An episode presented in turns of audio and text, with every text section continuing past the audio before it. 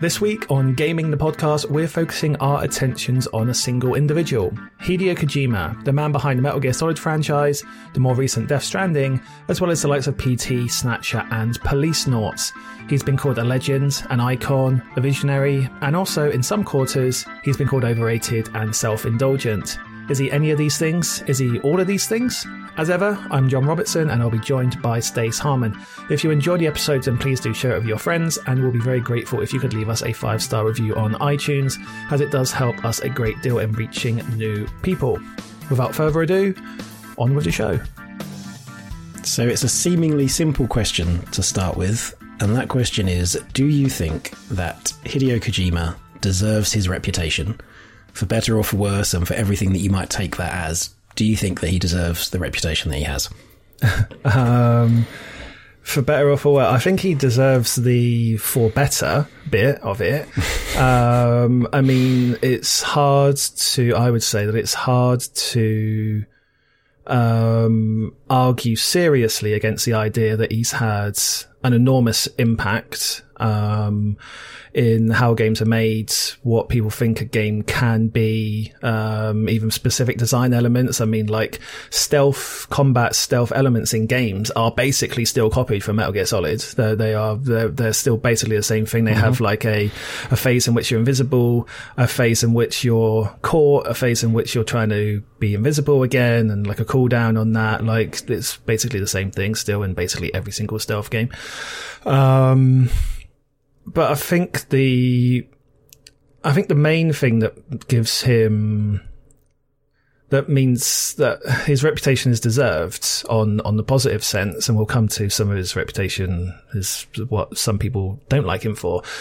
Um, in a bit, but it's kind of one and the same thing. And so there was this GDC talk in which he himself spoke about one of his sort of defining principles or goals in game design is to make the impossible possible.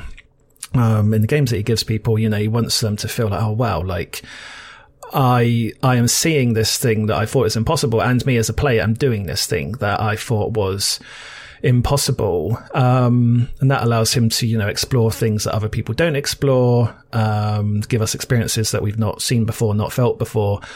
Um, and I think he largely has succeeded on that. Like he does invent genres. Like he basically invented a stealth action genre, Death Stranding, like whatever genre that is, he's invented that. Much um, to the um, chagrin of marketing departments everywhere. Yeah, I think you're probably right. He does invent genres, which doesn't doesn't make it easy to sell these things up front. But you know, who cares? Yeah, but they still sell millions of copies. Mm. Um, and so I think, yeah, so, so he's a true visionary in that sense, I think. Like he doesn't just take what is there and try to refine it or copy it. He, he will literally go sideways and do something else. And I think that does propel him forwards more than, I think the absolute vast, vast, vast, vast majority of people, of anyone who's ever tried to design a game before. Um, cause it's not just that he's trying to just be, he's not just trying to do things that are just like obscure and weird for the sake of it. He's doing, and it's, and it's not just impossible things in terms of like the tech that he's using or this game design element. He's taking, some quite serious emotions and feelings and, you know, pure kind of humane level things and trying to develop a game that speaks to people back out. Like, you know, his games have a lot of combat in it, have a lot of death in it, have a lot of violence in it.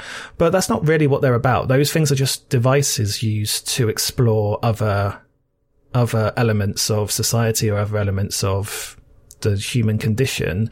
And mm. I think he's pretty, um, well, more than pretty. He's very, very successful in that. Um, but then on the same token, people ridicule him for being overly weird and too difficult to sort of understand. And so that, that impossible, making the impossible possible remark is also just going to be more fuel to the fire for that crowd.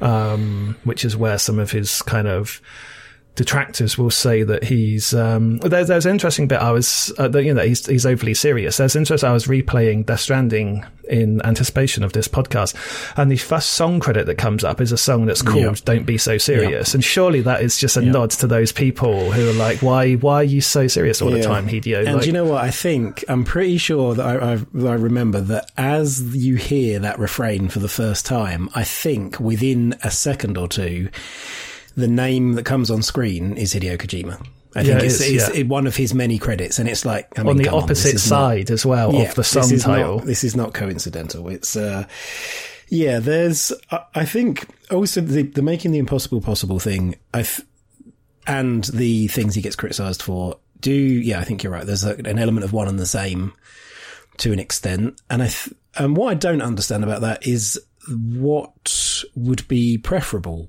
to that. Like the notion that he has these, this idea of trying to achieve something that he himself may not reach and may know it isn't possible to enact the full extent of his vision, but he's going to try and he's going to get some way there.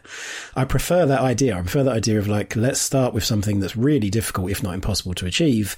And at least we'll get some way there rather than not trying to do it at all and not getting any of the way there. Like I could, I could just try and do something that I, I know I am well, I am well versed in or I'm fully capable of. Uh, and it will, I'll crank out this very nicely polished, incredible thing. Incredible in a, in a different sense, but I won't have taken a step forward or as many steps forward as I want. And that's like, that's a, that's one of the big draws for me to Kojima. I might not always, love his games. I mean, Death Stranding, for the record, Death Stranding is my favourite game of his. It's the one that talked to me the most. It's the one that had the biggest impact on me. And it's also one that several weeks ago now, if not several months ago, we talked about on the podcast as that was my pick for a game that I love but would never play again. I'm actually starting to rethink that. I, I've recently, in, in prep for this podcast, I've been going back and looking at videos, reading things, listening to the soundtrack of uh, of Death Stranding, and it's drawing me back in. It's certainly a game that I think about, you know, not infrequently. It's a game that I'm always happy to talk about. It's a game that there is stuff to talk about. It's not just, oh, isn't that a good game? So no, there's like a million things to talk about in that game. Uh, and some of which emanate from, from the player. Like it's, and this is that thing that I think we talked about last week or the week before about we, you and I, me and anybody else could play the same thing and take something different from it. And that's like, isn't that, I just find that so much more interesting than, yes, we can all universally agree that this thing is amazing. Like, that doesn't. Yeah. Well, that's conceptual art, isn't it? So, which is, you know, we take different concepts from yeah. the same piece yeah. of work. Um, although Kojima, interestingly, has said that games can never truly be art, but we don't, we don't necessarily need to concentrate on that argument all the time. Open that can of worms. Um, yeah, I think that's what makes him interesting. I mean, yeah, even if he doesn't get all the way there with what he's trying to do, you're right, and he he opens the door. So so what's the he opens the door at least for himself later or someone else to then go through mm. and continue. So he's he's he's opened up another well in this case say game genre if we want to classify it in that term. Um, but I think it's the themes, it's themes in his games that are just so So interesting. Like all of his games are just layered and layered and layered on themes in Metal Gear Solid, Death Stranding, and in everything. Like um, even in Snatcher, which I've not played, but I've, I've been watching a bunch of on YouTube. Like it's it's very Blade Runner. It's a theme of you know what happens when humans become so mechanized and so cyborg that they're kind of indistinguishable from robots and you can just replace humans with robots in the end. It's the same, you get the same result. Um, mm. but they're just so theme heavy. And I think with Death Stranding, the themes in there, or the themes that I pick up on there as being interesting are, um, so loneliness and connect being uh, and connect building connections with people, which is what Kojima's spoken about as well in relation to that game. So I'm not like pretending that I've just sort of come up with this new reading of Death Stranding, but um, it's this idea that you know humanity is becoming less connected, it's becoming less interested in collective well-being, collective happiness, and collective progress. Um, it's interesting timing with like Trump and Brexit and stuff like that. Um, but when you play that game, like you're literally you're literally alone and you're playing someone called Porter, Sam Porter Bridges. So you're literally mm-hmm. carrying connections, I suppose. Say porters. Yep. um, um, and you know, you're in this barren environment. Um, your room, that sort of white room that you have kind of lacks any kind of human element. Um, one of the things that's really struck me about it was, uh, when I was replaying the opening few hours was that you interact through holograms and voice chats. Very rarely are you actually with another real mm-hmm. person. Mm-hmm. Um, and I wonder if that's designed to mimic the idea that the player playing the game is alone and you're in, and you're interacting with a machine. And so, and Sam in the game is doing the same thing. So it's almost like mirroring back at you what you're doing. So in a way, it's mm. kind of almost, you can read it as, say, critiquing the idea of humans interacting with machines, in this case, a video game, a video game system. And that's adding to this less, this, um, you know, the world being less connected. So he's almost, you know, he's almost um, holding the mirror up to video games himself and saying, well, yeah, we're less connected and maybe video games is something that plays into that. Um, but I think, I think, yeah, that's, that's of themes that I sort of pick up on a lot in Death Stranding is, yeah, connection and, loneliness and and the fact that the game kind of holds up a mirror to say like isn't this actually a bit lonely what you're doing here just interacting mm. with a machine all the time um, yeah and and because of that sometimes it can be a game i remember when i when i when i was deep into it it would sometimes be okay i'm going to put a game on uh, what do i want to play well right now i do want to play death stranding because i feel maybe I want that isolation. I want to put my headphones on. I want to turn the lights off and I want that isolation. I want kind of that escape, I guess. And I want to go trekking across uh, the US and making connections. Or maybe I don't want to see anybody. Maybe I just want to trek up into the mountains and do a couple of, you know, pick up and drop off jobs. But by the same token, it would sometimes be the game that I didn't want to play because I didn't want the isolation. I would, I wanted to forge connections. I wanted to, you know, put some music on in the background and play a multiplayer game and be far more connected. And that is a game that, uh, not necessarily amplifies, but certainly, certainly facilitates or, or holds that mirror up. Yeah, sure. Like you can, you can get what you need from it, but at the same time, it's sometimes it's it, it isn't what you need. It's you you kind of it's not appealing to play it because it it can make you feel more alone potentially, and like being alone is sometimes a good thing, sometimes a bad thing. You know, of course, that's that's how it works. So yeah, I, I think the the themes, yeah, I mean certainly the, the the the thing that I think I like about most of Kojima's games, Death Stranding in particular, but most of them is that they a lot of them are, it feels like designed from a kind of a feel first perspective. It's not a, oh, wouldn't it be cool if, or this is going to be such an interesting gameplay loop to do it this way. It's, it's, I, t- I take from it like a, these are the things that I, I feel and that I feel are trying to be, that Kojima's trying to convey or at least trying to set up uh, an environment to to engage with these things if you want to. Um, and yeah, and Death Stranding definitely has that all over it. And I think the like, and this thing about this the, the conceptual notion of sometimes it will be something that I see, and sometimes you know somebody else won't see that same thing. It's I remember speaking to somebody, uh, an industry person, uh, let's say at least, about raving about Death Stranding and saying, "Oh, it was, was amazing it because of Kojima this." That you were uh, talking to. It, it, wasn't. No, I didn't get through to him uh, on that particular day but saying that it's amazing, there's this is there's this there's, and I, I, raved about this this one point where there's a pizza delivery, and I talked about this in the previous episode of the podcast, so I won't go into the details of it now. But there's a pizza delivery, and that whole thing is loaded with meaning. How you whether you take the job in the first place, how you go about it, the work you could do in advance to make sure that you can get this particular thing to where it's going. There's a whole like it feels like a microcosm of the entire game in this one moment. Mm. And that applies to the whole game. Like Sam Porter Bridges on his body, he's got handprints all over him, which is uh, in reference to the BTs, but it's also quite literally like everybody wants a piece of him. They're putting their hands all over him. They all want a piece of, of what he can deliver. um, you also throughout the game largely travel from east to west, which is like from right to left, which in video games terms is backwards for us in the mm. West. That's a, in most games, it's, you know, it's left to right.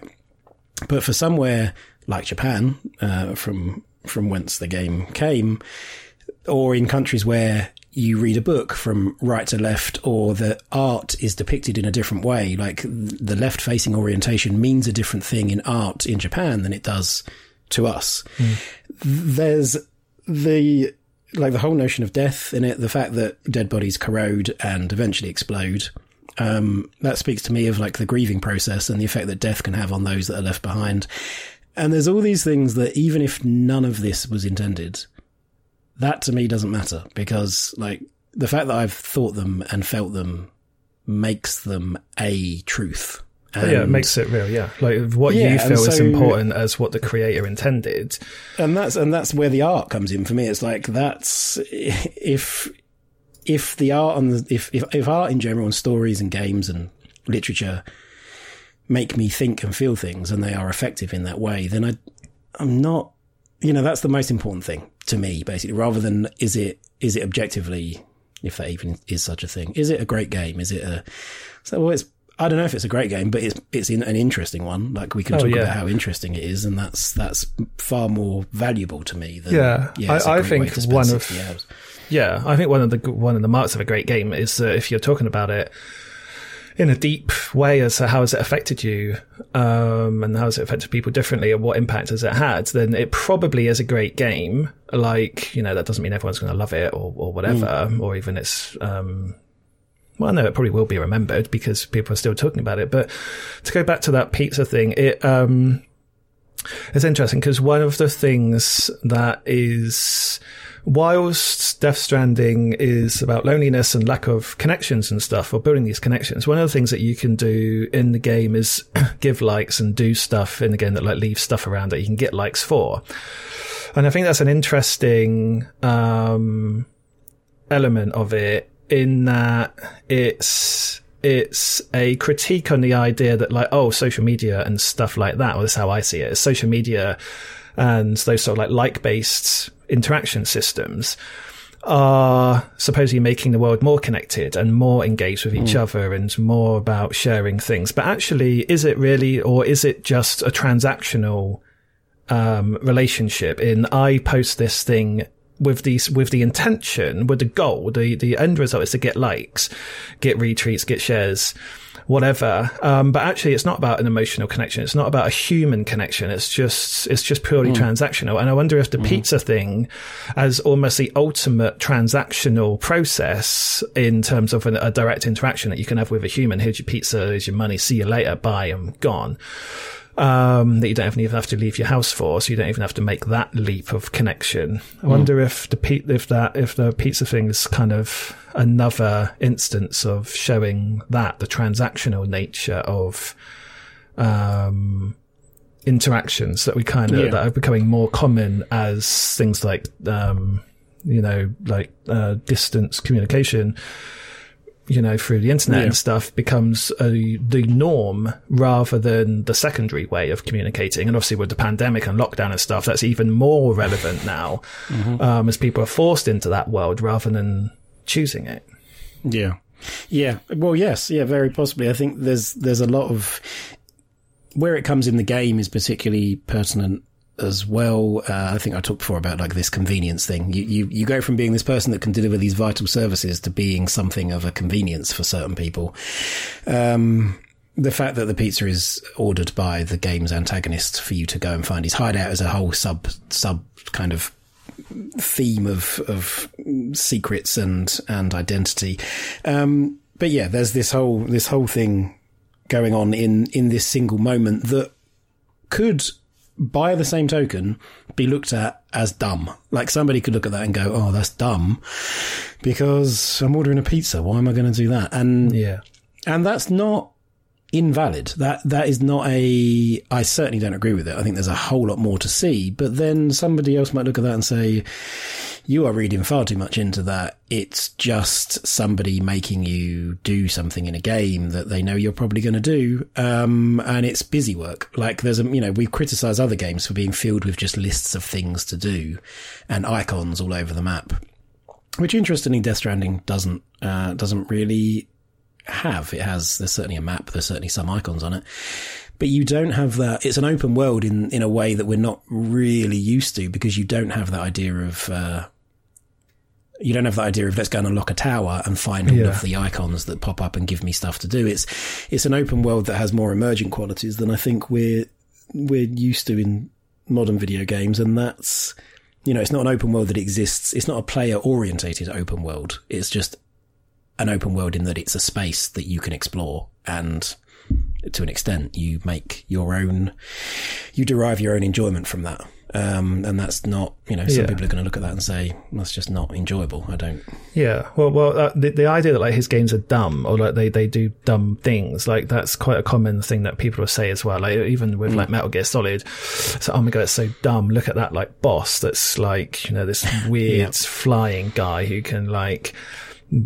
tap into your mind and understand everything you're doing, but um, he uses these really exaggerated devices like that, and he's exaggerated scenes, he's exaggerated characters to make very, very um, sort of poignant points. So, I mean, in Metal Gear Solid, even though it's got a lot of shooting and people with guns in it and stuff, nuclear warheads, it's an anti-war game through not only its themes and its writing, but also in its action in that you're supposed to play stealth and you're rewarded for not killing people. You're rewarded for being non-violent. You get better rewards and you get better scoring stuff at the end if you don't kill people.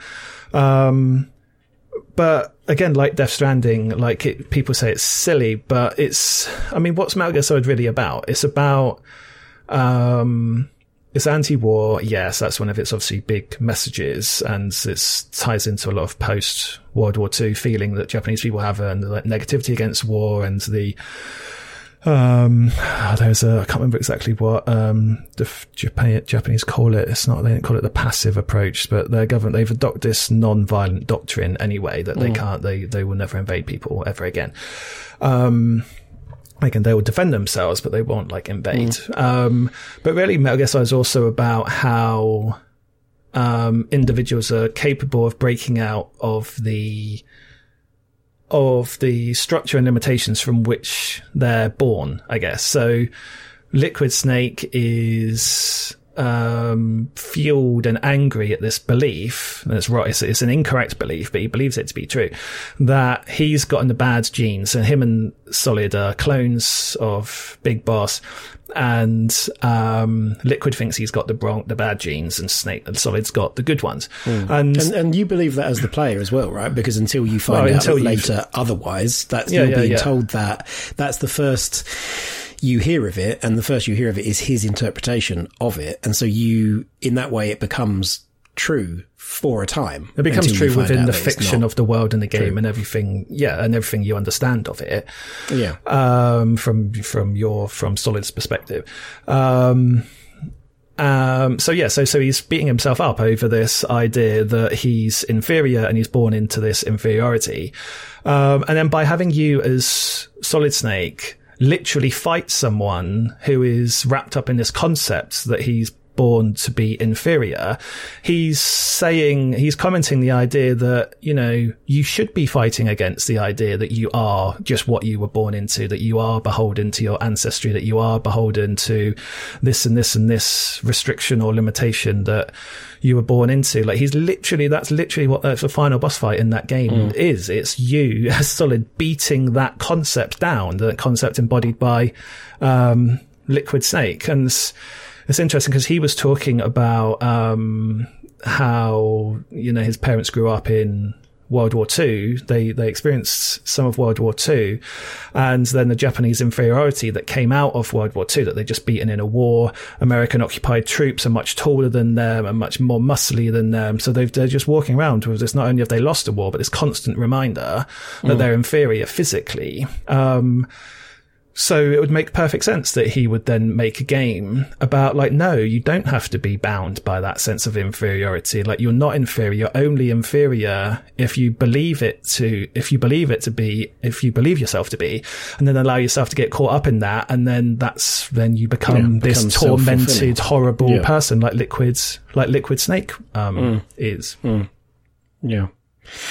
Yeah. Well, so then on by the same token, because I think it's in, it's necessary to to introduce an element of, of balance to it that none like this this doesn't mean certainly not for me, it doesn't mean that that means everything that Kojima does I think is amazing or everything that he does is just misunderstood and if you only got it there's some parts of it that I understand perfectly well and just don't get on with and don't don't it doesn't do anything for me and I don't agree with and I also on on a pretty basic level I don't think there's any game that I want to sit through 70 odd minutes of cutscenes for in one, you know, it's got a world record. Metal Gear 4 has got a world record for like longest cutscene at something like 27 minutes and then longest sequence of cutscenes at 71 minutes. I don't want to, I don't get on with that. I don't want to sit through that, uh, necessarily. I want to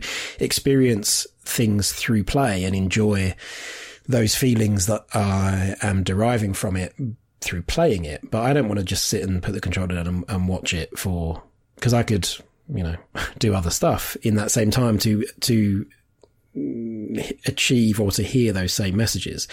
So it's not, I don't think it's a, uh, it's certainly not a question for me that, well, is it just that everything that Kojima does is amazing, and if you just look at it in the right way, because it isn't that, I think. And certainly, you know, every everything he produces has flaws, but the f- very fact that he's attempting to produce these things, I think, makes for a far more interesting video game landscape than not. And is is just he's somebody that I'm always interested in what he is going to do next. That's you know on a very personal level of designers and you know video game studios uh, this is something we've talked about before about this notion of maybe having a series where we look at these kinds of things, and and Kojima is one of those that it doesn't matter what type of game he's making. I'm interested in in what it is, um, even if I'm not particularly interested in that genre normally, or you know, that's like horror, for example. PT still haven't finished that. Um, the idea that he might be making another longer, fully fledged actual horror game rather than a, a small, a short kind of experience or demo, uh, both intrigues me and scares the crap out of me because, uh, if he can make me feel the things, or if I do feel the things from playing his games, they make me think about things, they stick with me. The notion of being exposed to a horror game that does the same thing. I mean, I'm interested in it, but I'm also Yeah. scared. Yeah, well, well, I think that's because the best horror film, best horror things, or I would say, like, it's interesting for me, uh, uh, him doing a horror game, is because the best horror books, um, games, movies, um, are about emotion and feeling. They're not about like gore and slashing blood around the screen. Um, it's it's about questioning some of the corest, deepest things that you believe about yourself or or or or your, the society that you live in believes about itself or wants to believe about itself. On the cutscene thing, like I. I do agree that he can be can be a bit self indulgent, and that he does um, he does take his desires to uh, and he fulfills on his desires in a way that isn't necessarily always to the game's best uh, result. But I would also say that whilst, yes, I probably don't want to sit through 70 minutes cutscenes in a continuous thing with only pressing X now and again in between it. I think the exception is Kojima games in that I don't mind them in his games because they are interesting and the characters are just so crazy. And, and they often do a lot of interesting things, like in the really long cutscenes that I presume you're, you're referring to Metal Gear Solid's. There's some Metal Gear Solid 4 ones that just like went Yeah. round and around and around. Yeah. But they, they do interesting things. They, they like, they focus on little things. I remember a scene where someone's cooking an egg in that, in that cutscene. And, and it lasts for like a few minutes. And it's just this like, just amongst all this wild craziness and fighting and stuff, like here's just this like very human moment with this person cooking an egg. Um, And I think it's also we have to also just kind of catch ourselves a little bit as well. Like when I was talking about um, Liquid Snake and the whole um, being caught up in um, feeling like you're limited to your ancestry and the, and the position in the world you're um, you're born into, and fighting against that or not fighting against it and allowing it to consume you.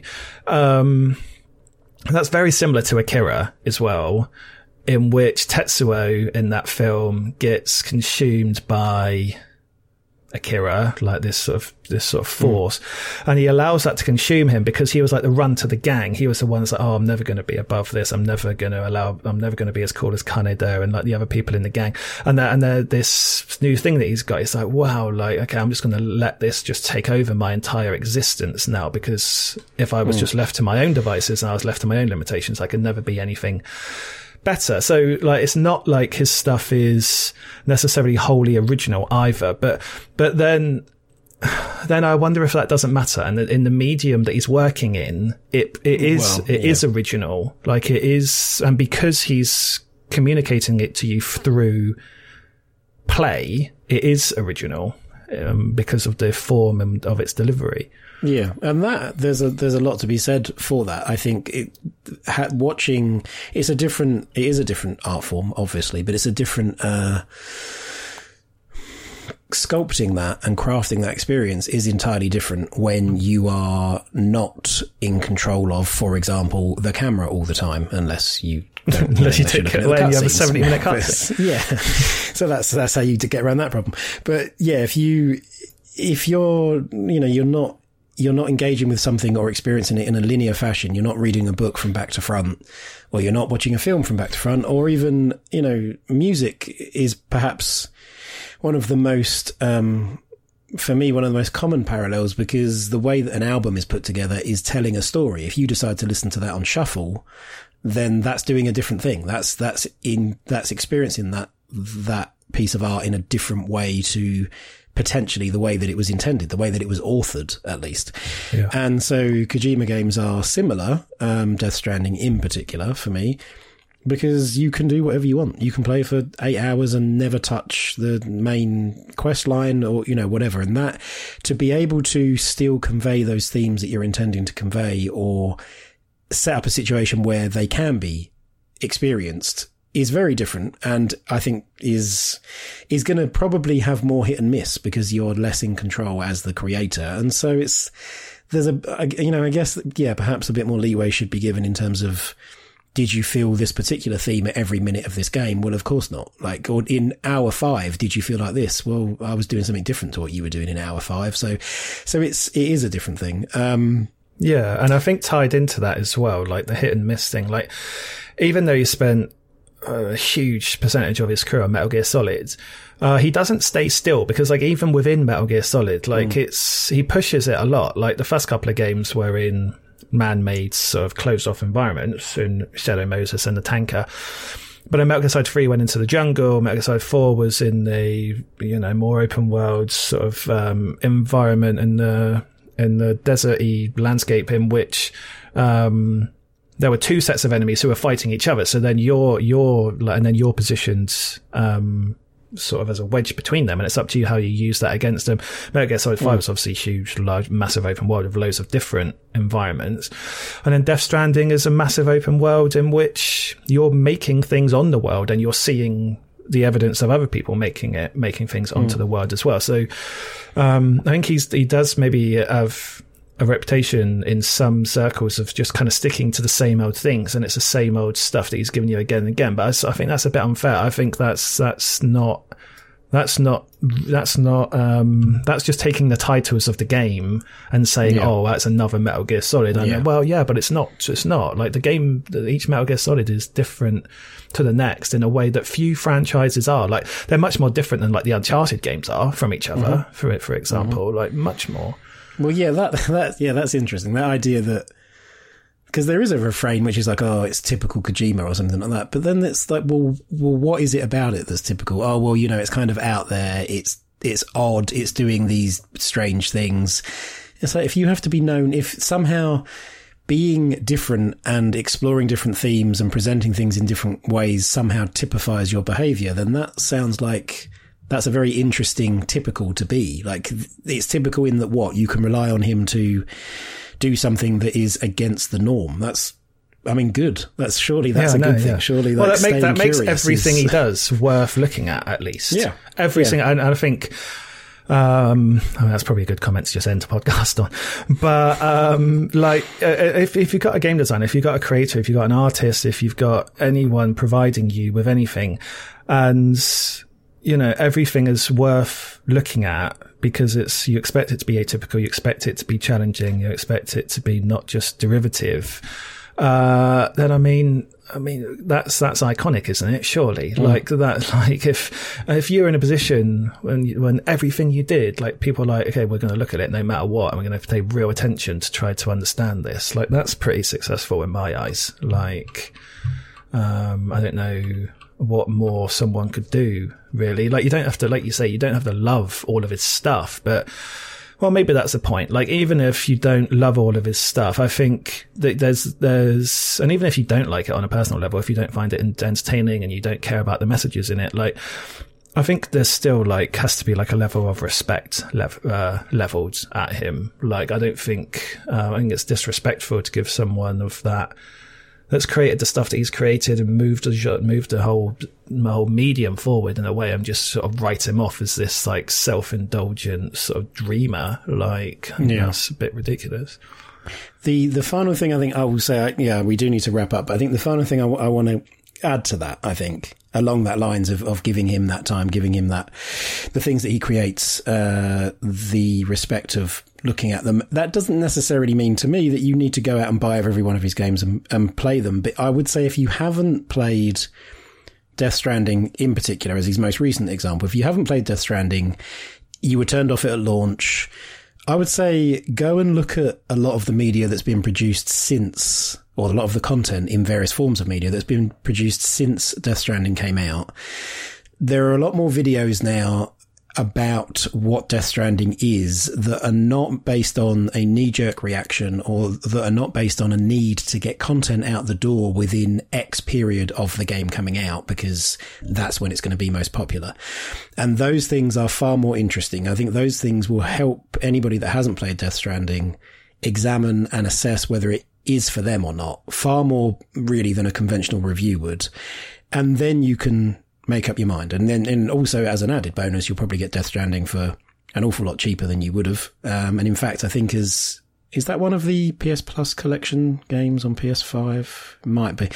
Um, and yeah, I'm really just like that idea of staying curious, like just be, be curious about it and look into it without the need to Uh, understand it fully. Just go into it knowing that there is stuff to be understood and open yourself up to that rather than worrying about whether you're going to get everything and it's all going to make sense. Like just go into it, be curious and see see what you take from it.